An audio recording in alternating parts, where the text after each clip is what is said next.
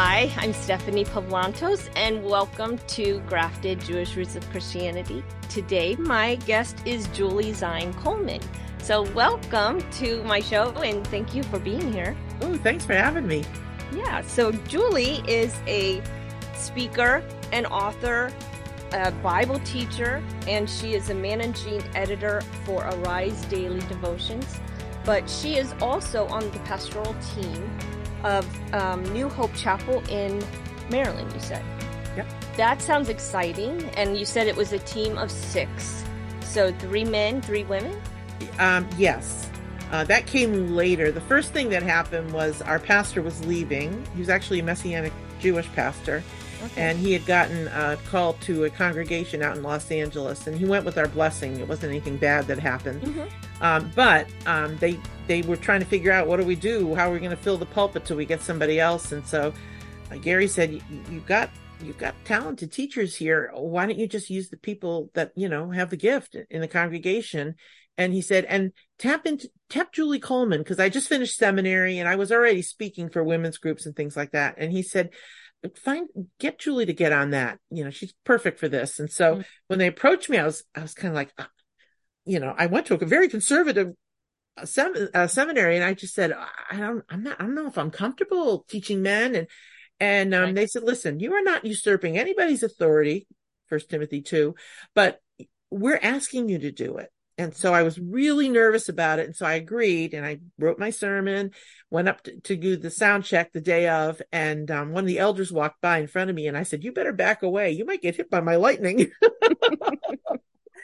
but to my great surprise, not one person complained. Everybody was very excited and, and, uh, you know, was very encouraging. So I ended up teaching on the teaching team and that has lasted now for quite some time. I think it started in 2008. So, um, I've been on the pulpit for many years, and and it's it's uh, we we have four teaching members right now, and there's two women, two men, all very talented, very okay. gifted teachers, and so those are the people who do the pulpit ministry, and we divide it evenly, one fourth Mm-hmm. And so, you know, we take turns, we do series, things like that. But it's kind of fun for people yeah. because, you know, if you don't like the way one person teaches, just wait till next week. I know.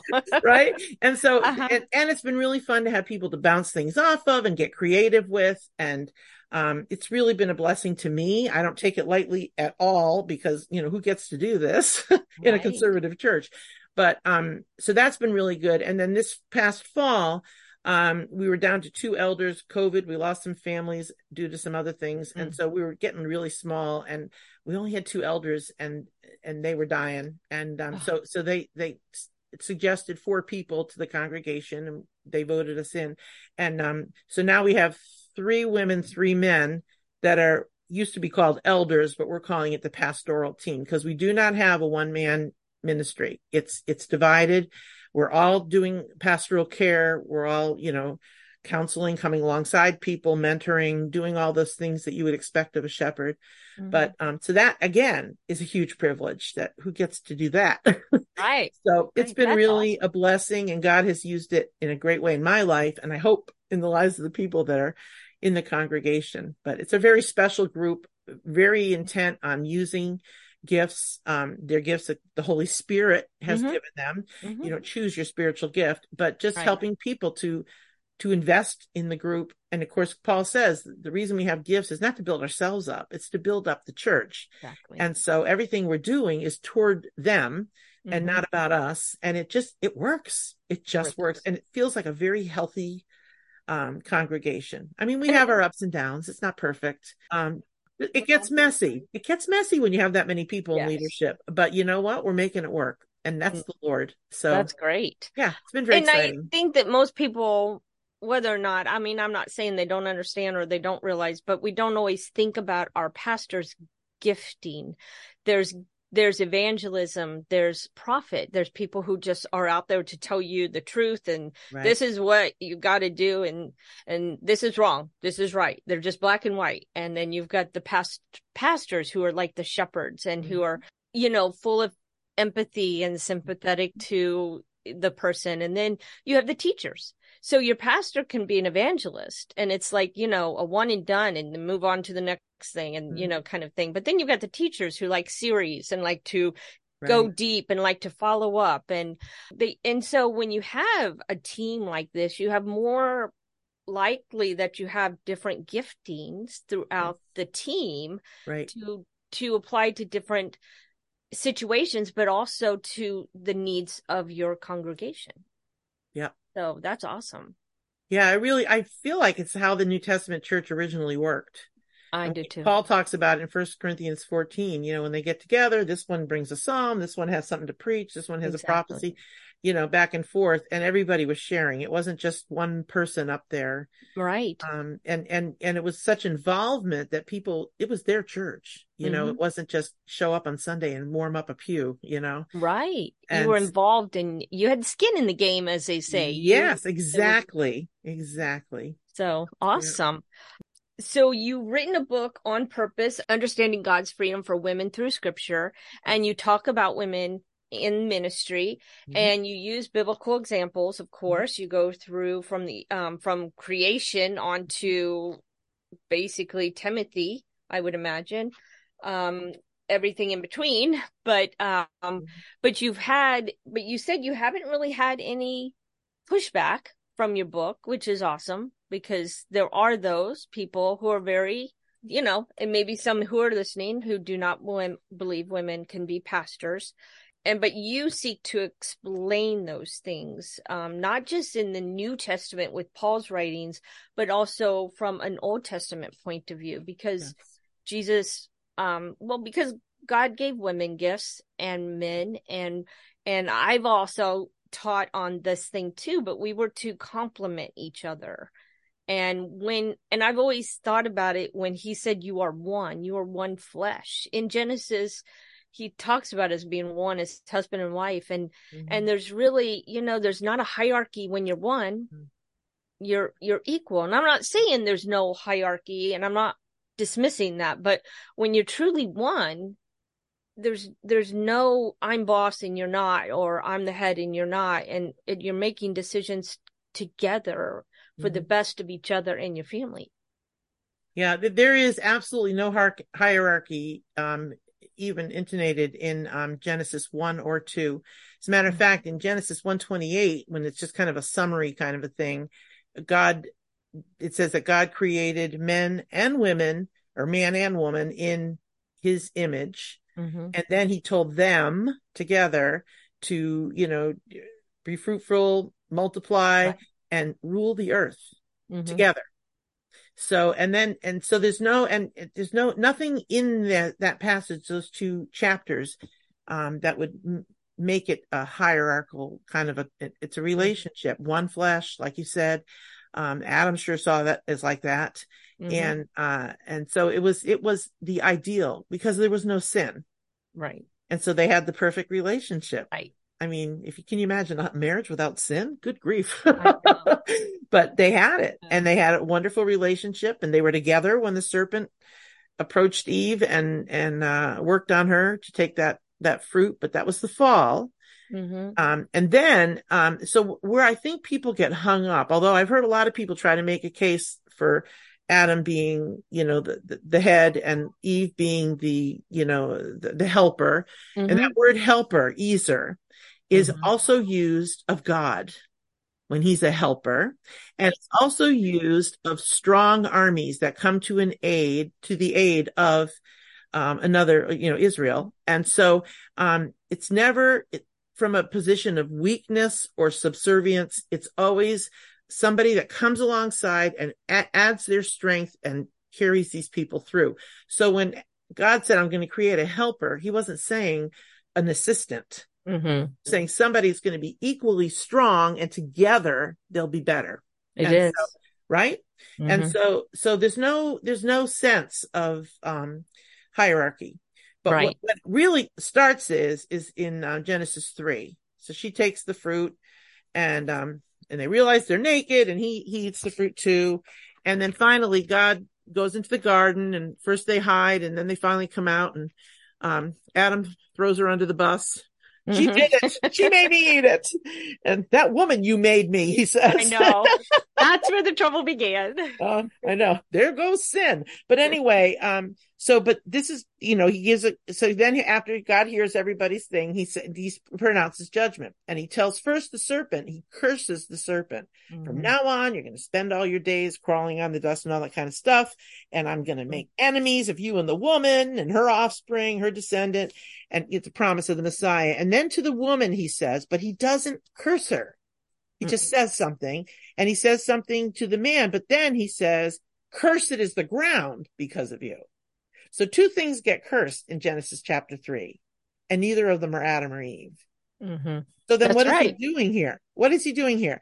Well, he tells, he says, I will, to Eve, he says, I will greatly multiply your pain in childbirth. In pain you shall deliver children, yet your desire will be for your husband, and he shall rule over you. Now, rather than that being prescriptive, like this is how this is going to go from now on, Mm-hmm. He is saying this is how it's going to go from now on, but he's showing them this is how your relationship is going to change. You've introduced sin in the world. Nothing is going to stay the same. Even right. your relationship is going to change. And, and so he, he, he gives that news to Eve. And then of course he gives the news to Adam. The ground's cursed. So you're going to work, you know, right. sweat of your brow and it's going to be really hard. And, um, and by the way, that pain in childbirth and the working by the sweat of your face, same Hebrew verb. Mm-hmm. So everything's going to be more work. Right. Right. Sin, right. Yeah. Um, and so, but anyway, um, but, but the thing is, he's, he's not prescribing, he's describing. Right. This is how it's going to look from now on. Mm-hmm. And so there's still, God is not pronouncing a hierarchy there. Right. He's just saying because of sin, your relationship's going to change. Yes. And it's not going to be pretty. And I've often taught on that, that there's a rabbi that I like to listen to, Rabbi David Fohrman, and he talks, he calls this the tree of the knowledge of good and evil as the tree of desire, because it wasn't about that they never knew good and evil. They knew truth they knew God's truth and his and what was false according to God. But now it becomes very subjective and you can still see it playing out. What you think is evil, I may say is good. And what you say is good, I may say it's evil. And because it's based on our desires. Hmm. So now you have a man and a woman that come together, two people that come together that have their own desires from the fall. Right. And now that's going to create some difficulties. Right. right. I mean, everything was different. The, mm-hmm. Your marriage would never be the same. Right. And so, so if we're trying to make that arrangement of man ruling over the woman mm-hmm. uh, a good thing, it was it was because of sin, mm-hmm. and and Jesus took care of our sin problem. Right, he already paid for that, and right. so we shouldn't be trying to stay under that the bondage right? Because we're we're not under sin. We're not yeah. slaves to sin anymore. And so we can overcome. Mm-hmm. And, and, and let's face it, the, the thing about the ground and how hard it's going to be to do agricultural stuff, we've done plenty to help man out. We've mm-hmm. built all kinds of machines and chemicals and all kinds of things that just right. really makes it so much more possible to farm a, a big swath of land and, and get a mm-hmm. decent profit. Um, but nobody says, well, you're disobeying scripture because God said that you're going to do this. They say, oh, great. We're getting rid of some of the effects of sin, right? It's, it's redemption. Right. Um, but for the woman, you know, we're all of a sudden bad if, you know, we, we, we don't want to have a relationship where somebody's ruling over us. But again, mm-hmm that everything else we, we can we can take medication for childbirth we can mm-hmm. you know mm-hmm. do other things but not that one thing that's the holy sacred cow and um it just it doesn't make sense to me at all right i understand right yeah. so yeah. anyway I, I had to work through those two passages because um, I was, my first book was called Unexpected Love, and it was conversations that Jesus had with women in the New Testament. Mm-hmm. And so I had written this book, I'd been speaking on it and doing all kinds of things. And I was geared to speak to a certain church with whom I had spent many times speaking to them, special events. I even had done a couple of retreats. So I was going to do a retreat with them in a couple weeks and I got a call from the pastor and he said, uh, Julie, I've got some concerns. You're speaking on your book. I said, well, yeah, that's what they want me to do. So yes. And he said, well, um, I've got some concerns about your book. I'm thinking, what?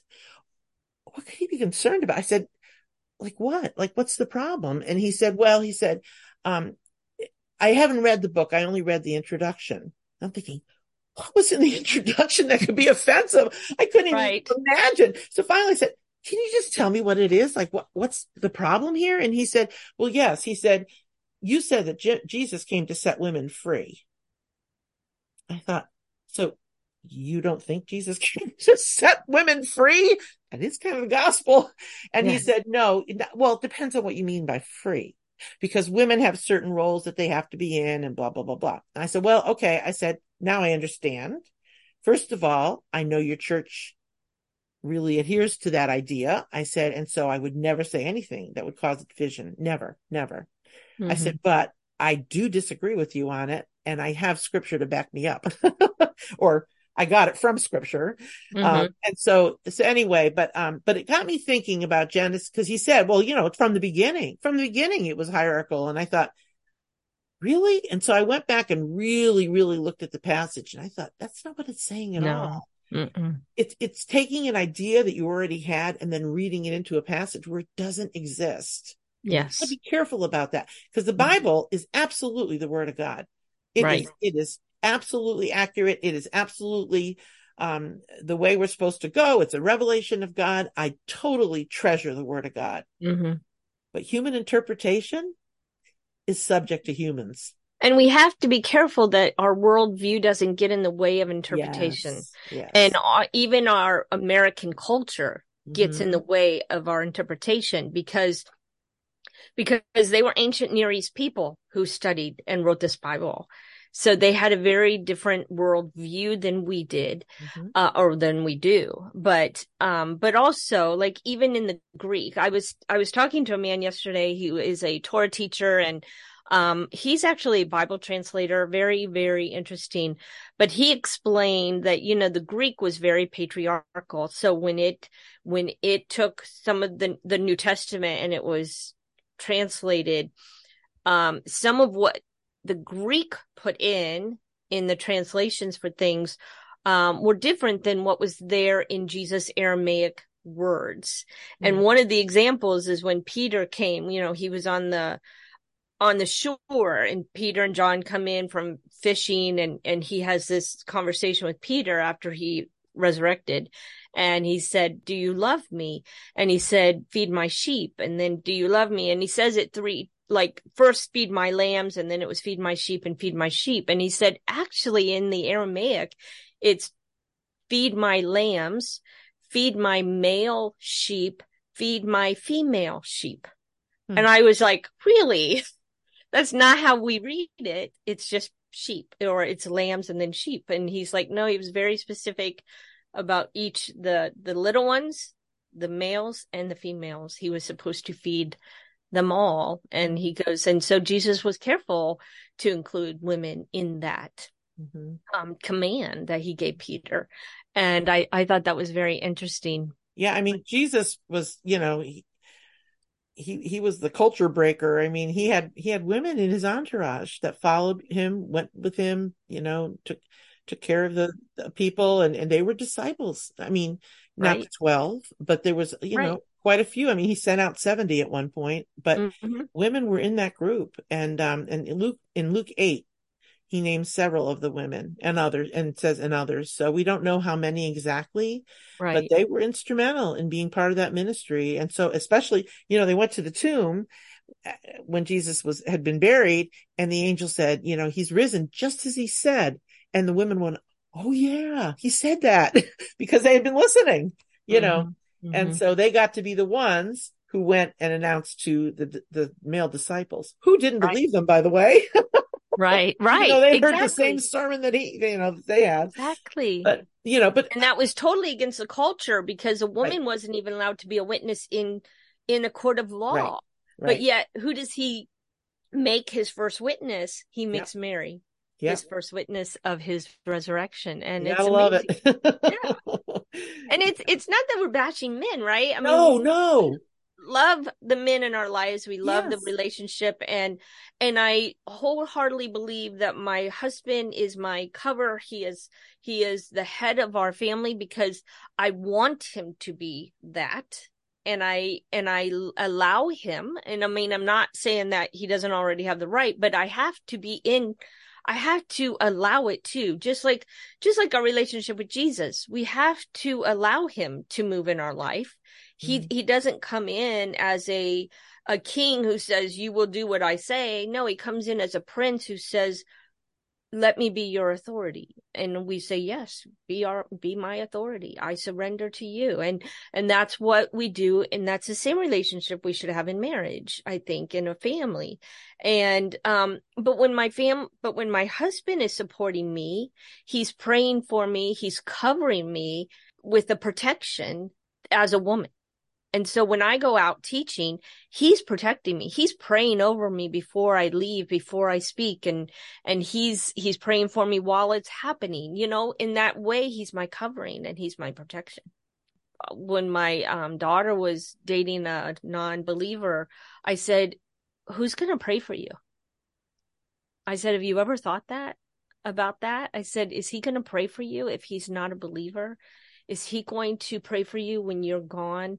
And when you're witnessing to someone or when you're ministering to someone in another country because she was on her way out of the country and I'm like he's not praying for you it doesn't even occur to him to pray for you and I said well we need to understand that we need the her partner who is just as committed to the things we are mm-hmm.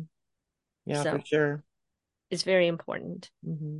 um you also talk about Deborah in your book because yeah. she suddenly comes out of nowhere in a sense and becomes a judge. And we've seen, you know, Moses, Joshua, we've seen all these men in positions of authority, but then suddenly we see Deborah. So right. what what can we learn? That that was one that always made me wonder um, when I was being raised in a very conservative church with head coverings and not making noise at all except to sing, but no no no verbal anything that went on in church, even the business meeting, women weren't allowed to participate. So, um, so I always wondered about Deborah though, like, was God breaking his own rules? Cause she was not only, um, you know, the, the, the judge, she was, she was a mm-hmm. prophetess. I mean, there's only one other person that was judge and prophet, and that was mm-hmm. Samuel. Mm. And then there was Deborah. And so I always wondered, and, and, and I asked, you know, uh, several people that I thought would know stuff. and I remember sitting on the bus one time and, and, um, we were, I was at camp and the speaker happened to sit near me. And so I asked him, what do you, what do you think about Deborah? Like, how, what does that fit in anywhere? And he said, he said, well, he said, you know, times were bad and there weren't, there weren't any good men. And so God was, you know, forced to use Deborah. He would have used a man if there was one, but he was forced. And I thought to myself, that's not a very big view of God. He's a victim of circumstances. really? and that really bothered me. And I thought, I think better of God than that. There's got to be more of a reason. And, and so anyway, as I studied Deborah, I was really excited about studying her uh, to write this book. And, uh, sure enough, I mean, she was, she was be- long before they went after their enemy and, and ousted them from the land. She was a judge. She was judge over several tribes, which the tribes were very autonomous. They didn't rule each right. other. But in this case, several tribes went and she actually, when they went into battle, um, with General Sisera, they, they definitely had more than two tribes because she talks about it in her song in mm. chapter five, Judges five. But anyway, just, just watching her in mm. action. And the other thing that I always heard was that Barak, Barak or Barak or whatever you, how I don't even know how you pronounce yeah, it. I know who you mean. I was fine until we had a president with that name, and I thought, I now don't know what to do. Yes. But anyway, um, so so they Barak came and and he he um she called him because God had told him, get an army together. You're going to go after this guy. I'm going to take mm-hmm. you through. I'm going to win the battle for you. And so she approached him and asked him and, and he asked, and he, he believed her. He believed what God, God had told her that, but he said, I don't want to go into battle unless you're mm-hmm. with me.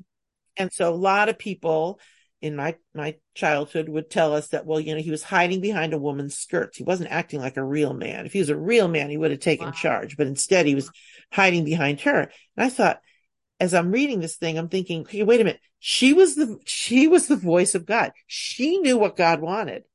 Why wouldn't you take her into battle for any last minute instructions right, right? let's get the voice of God in here with us and we're going to do exactly what God tells right. us to do. He's going to win the battle for us. We want to be cooperating here. Yes.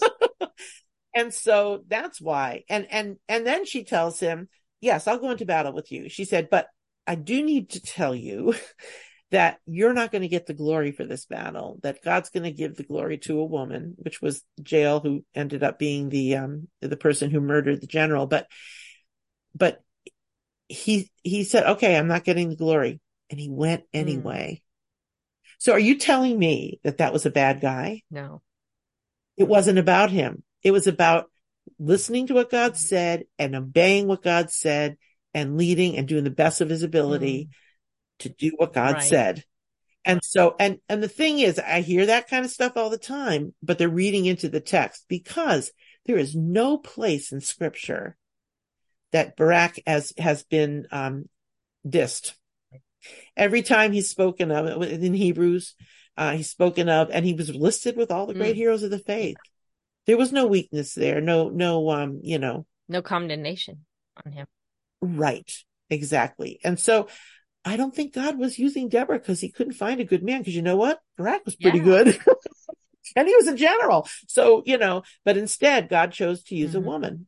And I really believe it's because he wanted to make sure that this patriarchy thing that was going on was not his design. Right. His design was to use women at times. And so I just, uh, you know, we've got to get that mindset out. Here's the thing. I'm reading the same Bible that people that teach, you know, this other idea. I'm reading the same Bible they are. But the thing is, I, I think sometimes we carry assumptions mm-hmm. with us and then we start using scripture to back us up what we already mm-hmm. think. Yes. Bad idea. Yes. Go to scripture, clean the slate, ask God, just let me forget everything I know right. and let me look afresh and your Holy Spirit will guide me. And so take a fresh look because if you really take an mm-hmm. honest look and you're not trying to prove something, you're going right. to see what I saw. Because we do, we look at scripture through the denomination we're in, through the lens of the denomination. Yep. We look at scripture through the lens of our gender, through the lens of mm-hmm. our family situation. Um, we look at God according to how, what kind of father we had, a human father, you know? So yep, there's so exactly. many lenses we have to look at life, look at Jesus, look at scripture, look at the life of um, in the Old Testament or the New Testament, and and we can just make it something that it's not because of those lenses. So you're right. I mean, you have to just kind of say, God, give me just open eyes to see scripture the way you want me to see scripture, not the way I've already been trained to see scripture. Because like this is very small, but I remember learning when um someone told me that Luke was was Jewish. He was probably a Hellenistic Jew. And I had been taught all my life he was he was Greek. And and that was it. Like he wasn't even a Jewish man because his name was Greek. And but the more I've learned is when he the things he's talking about in scripture as he couldn't know if he were a Gentile. He couldn't know about the temple. He couldn't know about, he wouldn't know. He wouldn't be talking about to a high priest named Theophilus, you know, so there's so many little hints we have in scripture that, that give us a bigger picture of who somebody is, but we don't understand those hints. We don't understand because we don't know the culture, the language, the history, and and we need to understand all of those things to really yes. get a good picture of scripture. Because it was written 2000 years ago, at least the New Testament. And, you know, there's things in there we won't understand unless we know something about life right. back then. Right. right. And there's lots of books out there um, that teach important. about the ancient Near East point of view and even go through mm. Genesis because I've known of teachers that really like if you don't understand the first 10 or 11 chapters of Genesis, then you can't understand fully the whole the rest of the Bible because there's right. so much in Genesis that we need to understand before we can understand what even Jesus, what he did and what, how he did it and why he did it, you know, he's, he's out to mm-hmm. restore everything. And I, mm-hmm. he's already redeemed everything. Now he wants to restore everything. And and this is a process that we're all going through as we understand scripture and we learn to be more christ-like. So um it's very interesting. I guess we have there's puzzle pieces in scripture that we have to like learn to put together. Yeah. i that's how i see it in my own mind. Um but i love that. I love the way you can bring those together because i think you write about paul you write about um the things that he wrote in corinthians and the things he wrote to timothy and in some of those chapters you bring up i think in Corinthians, there were three times he said, be silent or be, was it be silent? Yes. Yep. Sigao. Yes. Yep. That's the and so, mm-hmm. um, you want to share a little bit about that because there were three people, three, three types of people he was telling to be silent. Three groups. Right. Yeah. Yeah. You know, you only, you only hear out of that chapter uh, women should be silent in all the churches. That's the verse that always got quoted at me. So, you know, don't think about praying out loud because mm-hmm. not happening. and so women would have to go off in the side room and pray when, you know, we had prayer meetings. But, um, but that verse is actually part of a group instruction that he's talking to the church, starts at the beginning of chapter 14 after his chapter on love in first Corinthians. And he addresses actually three groups. One group is the uh, people who are speaking in tongues. One group are the prophets and one group are the women. Some of the women, at least. And so anyway, so, but the prophets and the tongue speakers were both male and mm-hmm. female. Mm-hmm. And so, but the first, but the whole point of his thing was, look, you've been given your gifts so that you can build up the church, not to build yourself up. So the tongue speakers, they were speaking in tongues and looking all spiritual, but they didn't have any interpreters. So the only one that benefited from their tongue speaking was right. themselves. And Paul said, no, sigao, be silent until a time when mm-hmm. it's appropriate, when you have an right. interpreter.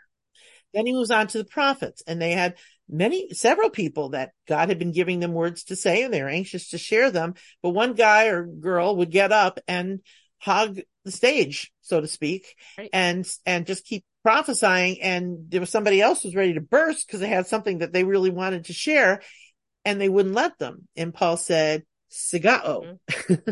Be silent for a time. Everybody right. gets a turn. Let's do like this in orderly fashion because everyone, if it's from God, every word's right. important, not just yours, right? And then the last group was the women who were asking questions. Now in Greek society, um, when somebody was speaking or orating or whatever verb you want to use, it was permissible if you knew about the subject they were talking, you could ask a question or make a comment and it was okay if you mm-hmm. knew stuff. But to be uneducated and to interrupt a speaker was very rude because, and I've had this happen all the time that somebody will, will, if I'm teaching in a group up in Baltimore or whatever, and, and somebody will start sidetracking me with their questions. And I'm, and, and I, after a while, I'm just like, okay, I have to get back to what we were talking about because this is where this message right. needs to go. but, you know, but she was, she was derailing mm-hmm. me in, in, the way she was bringing stuff up. And she just liked to hear the sound mm-hmm. of her own voice. I don't think it was honest at all. The, the, the question she was asking. So, but the, the women were asking questions. Hey, what about this? And, and it was right. distracting not only the speaker, but the people who were trying right. to listen. So Paul said, ask your questions at mm-hmm. home, you know, and then come and be ready to mm-hmm. participate but don't be derailing the speaker or what's going on. You know, it's, it's not mm-hmm. about you. It's about the group. Because I've also heard it explained they had groups all week, small groups in their homes, but they met together as all these small groups met together in a large group mm-hmm. at least once a week. So it was at that time. Now I don't know if, if that you've seen that in scripture or if that's how you interpret it, but but that's what I've been told and explained that when they got together as a big group, it was not the time then to question and, and, and disrupt. And, and all of those are about disrupting a service, disrupting the speaker. Right, right. And, and, and again, drawing the spotlight to yourself rather than giving the spotlight to what God had planned for that group right. and not trying to disrupt it. But the the prophets, the tongue speakers, and the women all were told sigao, Mm-hmm. be silent for a time. Mm-hmm. And you have to look for the pattern there. Yeah, right. Because we're about each other. We're, our Mhm. gifts are to build each other up. And so it was all, and then of course he just finished talking about love. That's not self centered at all. It's about the other person in chapter Right. 13. So, so, you know, it, it was, it was consistent. His message was consistent with those three groups, but we Mhm. only hear about the women. Mm-hmm. Yes. And so it's, that disturbs me because I think you're, you're reading and, and that's context. You say, what else is going on in this chapter? What else is Paul Right. teaching? And when you see the other two groups, it's like, wait a minute. This isn't just one group of people. He's, he's really addressing a, a big number in the church, people Mhm. who had those gifts. So we can't take verses out of context and make Mhm. them mean what they didn't mean within their context. They're Right. all part of the whole. And we have to look at the whole and say, how does this fit in with the main message of that passage? How does this fit in with the main message of the book, main message Right. of the New Testament? You know, the Bible, just because it's all part of the whole. And God's word, Exactly. He doesn't lie. He, he doesn't contradict himself. So you got to look at everything to really figure it out. And that's, I Mhm. think, the biggest problem with scriptures that are being interpreted um, to hold women back from using their gifts that the Holy Spirit, by the way, gave them. They didn't choose them Right.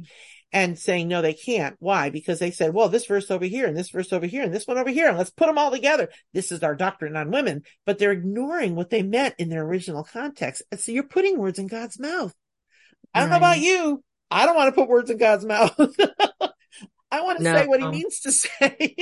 Yes. We, So, yeah, it's very exactly. important. And so that's kind of my life's mission is to Mhm. help people to really understand context and the things that need to be considered when you're looking at a passage. Exactly. Don't, don't, you know, I used to say in seminary as a joke, I love it when scripture backs me up. Mhm. Absolutely the wrong way to go about anything. Exactly. Of course, we look at scripture to help us decide what we think. Mhm. not the other way around. And so you make Right. mistakes when you're trying to make scripture do something it's not supposed to be doing. It's supposed to be doing something much bigger. So yes, exactly. Here's my And you, soapbox for the day. it's fine. I get on those once in a while, so I understand because when we were passionate, I mean, it's it's a passion that is God given that you don't want to see scripture taken out of context. Mhm. And and even when I see it on Facebook, someone will take a, a verse out of context and I'm like, Oh my goodness, why are you taking that out? You, do you even know you're taking it completely out of context? right. And I listened to a speaker once. It was actually um he was on DVD and it was a whole um you know how Lifeway you get a book and you get a DVD series to go all together. And um he wanted to he was talking about anxiety. The whole series was on anxiety. And so he took something Jesus said that he was overwhelmed to the point of grief or the point oh now i've forgotten what that was but but it was it was his overwhelmed he was overwhelmed because of he was going to the cross Yes. and he was overwhelmed and he actually took that and said see even jesus was overwhelmed at sometimes even jesus suffered with anxiety and depression and i was just like Yeah.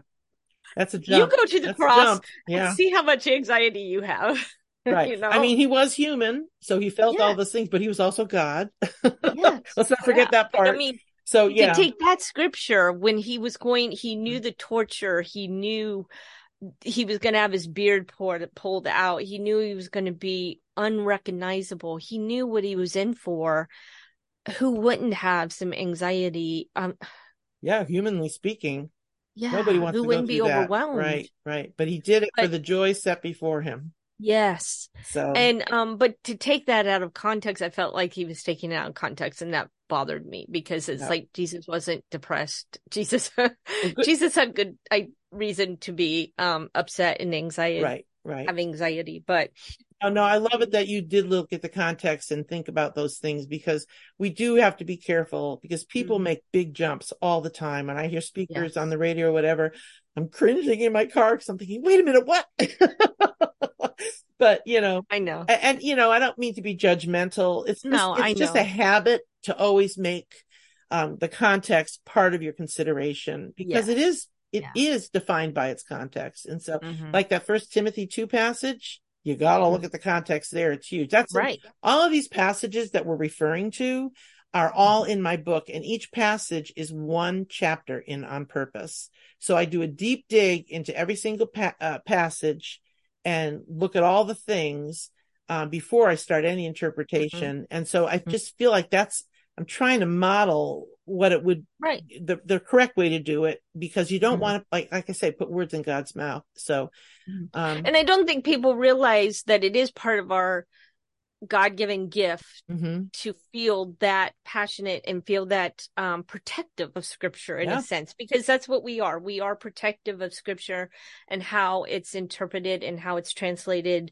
um, by those around us and you want to see it set right you want to see it correct yes. and so you kind of get a little edgy because when you it just kind of makes you a little crazy when it doesn't when you hear it taken out of context but you do teach. You've taught at the last conference, which was Blue Ridge Mount. Blue Ridge Writers, Mountains. Yeah. Blue Ridge Writers Conference. Yeah, Mountain Christian Writers Conference. But you you've taught on that process of mm-hmm. how you go through scripture and you you teach on that, which is a really good thing because it's probably not everyone's favorite class. I mean, I think people would rather just study a book of the Bible than learn how to study a book of the Bible. But the thing is, you're missing so much right. if, if you don't it. really take a good look, especially observation. I mean, that's, and by the way, on my website, juliezinecoleman.com, mm-hmm. um, that I've got all kinds of aids, free downloads of, of things I've written right. up on, you know, good observation methods and interpretation and all that kind of stuff. Um, I would love someday to come out with a DVD series. Oh, of course, we don't have DVDs anymore, but anyway, a video series.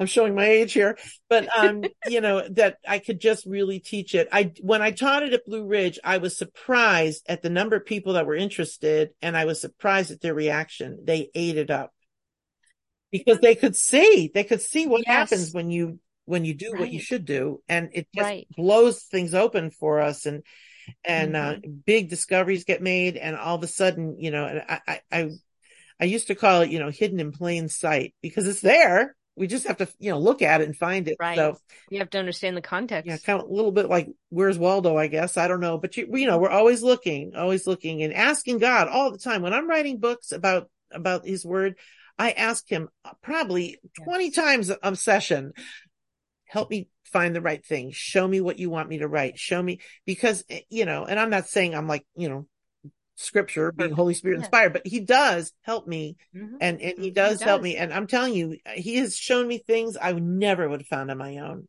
but it's mm-hmm. because I was using it carefully. I'm treating right. it like it's the word of God. and the desire is to know it properly right. and to rightly divide right. scripture. Rightly divide is our desire. That's right. That's right. And when it's your desire, he is going to answer questions like that. He's going to answer prayers like that because that's what he wants us to do. So right. it's it's amazing how much he answers us. And that's what the Holy Spirit mm-hmm. uses to transform yes. us is scripture. So to me, the better I get scripture out in the airwaves, the more he can exactly. do in people's hearts. And so, uh, you know, that's, it's the value of the whole thing. And it's a beautiful thing when you're when you're teaching like you do and you see these like light bulbs start popping on, right? Mm-hmm. It's like, oh, they're getting it. It's like it, they're starting to see it mm-hmm. and it's meaning for themselves. And that's very satisfying as a teacher. But again, mm-hmm. we go back to those gifts. If you're, if you're listening to more of a prophet type of pastor, then you're not going to get certain things, but you're going to get other things, but you're not going to, might get those kind of going through scripture methodically, look at the context. You mm-hmm. know, that's why God gifts us with different types of gifts because sure. we need teachers as much as we need evangelists and right. as much as we need the prophets who tell us what's right and what's wrong and what God's saying, you know, about this and mm-hmm. what God's saying about that. And, and we need the, the, um, those who are compassionate and, and you know, just those pastors who are true shepherds who want to come alongside of you and help you get through a rough time in your life or get through the hurt and the woundedness of life. Um, so we need all of those types of people in our life. And, and I think that, um, if you if you don't have a pastor who's a teacher then find listen find one online who is a teacher who might walk you through those kinds mm-hmm. of things and that's mm-hmm. and but we have we have access to so much information. It's it's ridiculous. so um, it's ridiculous. And new hope chapel has um newhopechapel.org all of our sermons are online. Okay. And and um and i do a fourth of them. So if you're interested in hearing you know examples of of that whole thing, um, it, it's a good place to check out. So it's free downloads. So yeah, great. Yeah, yeah, and um, and I, I was telling you that at the beginning, um, well, off camera, but we were we're starting. My husband and I have joined with another family, and we're starting a new ministry. And it's shameless plug here, but Miss Messiah's Heritage Ministry, and we do the same thing. We're putting all of our videos mm-hmm. on our website, and so that you can hear the different um right now we have, we have two teachers you get a different insight from the different teachers and so it's really a cool thing i think that your congregation is doing and having yeah. that I yeah i know we we had a speaker for a women's retreat a few years back and she was a lovely person a friend of mine actually and um she was teaching on i forget even what what it was but anyway she told a story and and then started using verses to you know make her point but um it it wasn't perfect. And so my girls, my Bible study that I've been training for years on this, uh, came up to me afterwards and said, she took all that out of context. yes. It's like secretly you're like so happy. You've done well, my little grasshoppers. a... Not that I wanted them to criticize. I said, yeah. just take the good, enjoy what God's given you through this. And, you it know, is. that's what you have to do. You know, nobody's out to get anybody. Nobody, I, to me, judgment, no, no, we all are doing the best we can, but we all mm-hmm. can learn something and I continue to grow in my understanding of the scriptures, mm-hmm. as I'm sure you do. Um, it's just a lifelong process. So yeah, mm-hmm. take a risk and do it. You'd be amazed at the, and one of the courses I taught at Blue Ridge this past year was just the idea of, um, finding fresh mm-hmm. material in the word of God mm-hmm. because it it's is. there, but you know, I have to know how to look, right? Yeah. Oh yeah, I got something fresh for every chapter Every chapter I've mm-hmm. written in every book, God gave me something fresh, and I, am not doing that to brag. Right. I'm saying He's it's Him. it's that, all about right? Him, and yeah.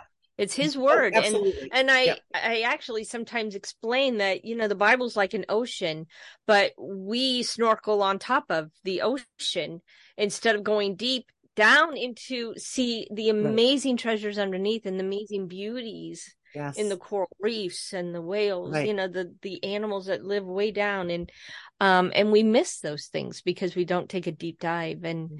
and but scuba divers don't take a deep dive until they've mm-hmm. learned to mm-hmm. master the surface that's true and then they go a little we deeper and a little somewhere. deeper it's it's a skill it's a skill so you develop it over mm-hmm. time and over practice and now my favorite part of starting a new passage um, i've been doing the psalms this summer so that's like really cool because i can yes. new one every day. But um, i really love you know taking it and marking it. I've got little pens colored pens and I mark it up and I ask questions mm-hmm. and I do all the things and really start researching before I right. ever touch a commentary. A lot, as a matter of fact, with the Psalms, I really haven't been touching many commentaries, but, but the thing is, it's, it's, it, it's a skill. I've been doing it for so mm-hmm. long. It's second nature to me. And, but everybody can, everybody can learn the skill, right? Yeah. Everybody can do it. So, yeah. Um, yeah.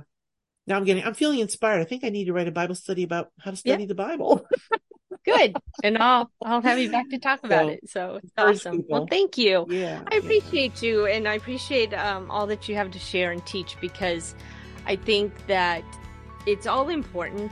I think that we um, you know, we need to hear from gifted teachers. We just gifted te- teachers are a gift from God. And um, and he's given us yeah. those gifts to teach everyone and to help them understand who he is and what his word says and it's an important thing. So i appreciate your books. I appreciate um, your time explaining the different passages that you've taught on. So thank you so much.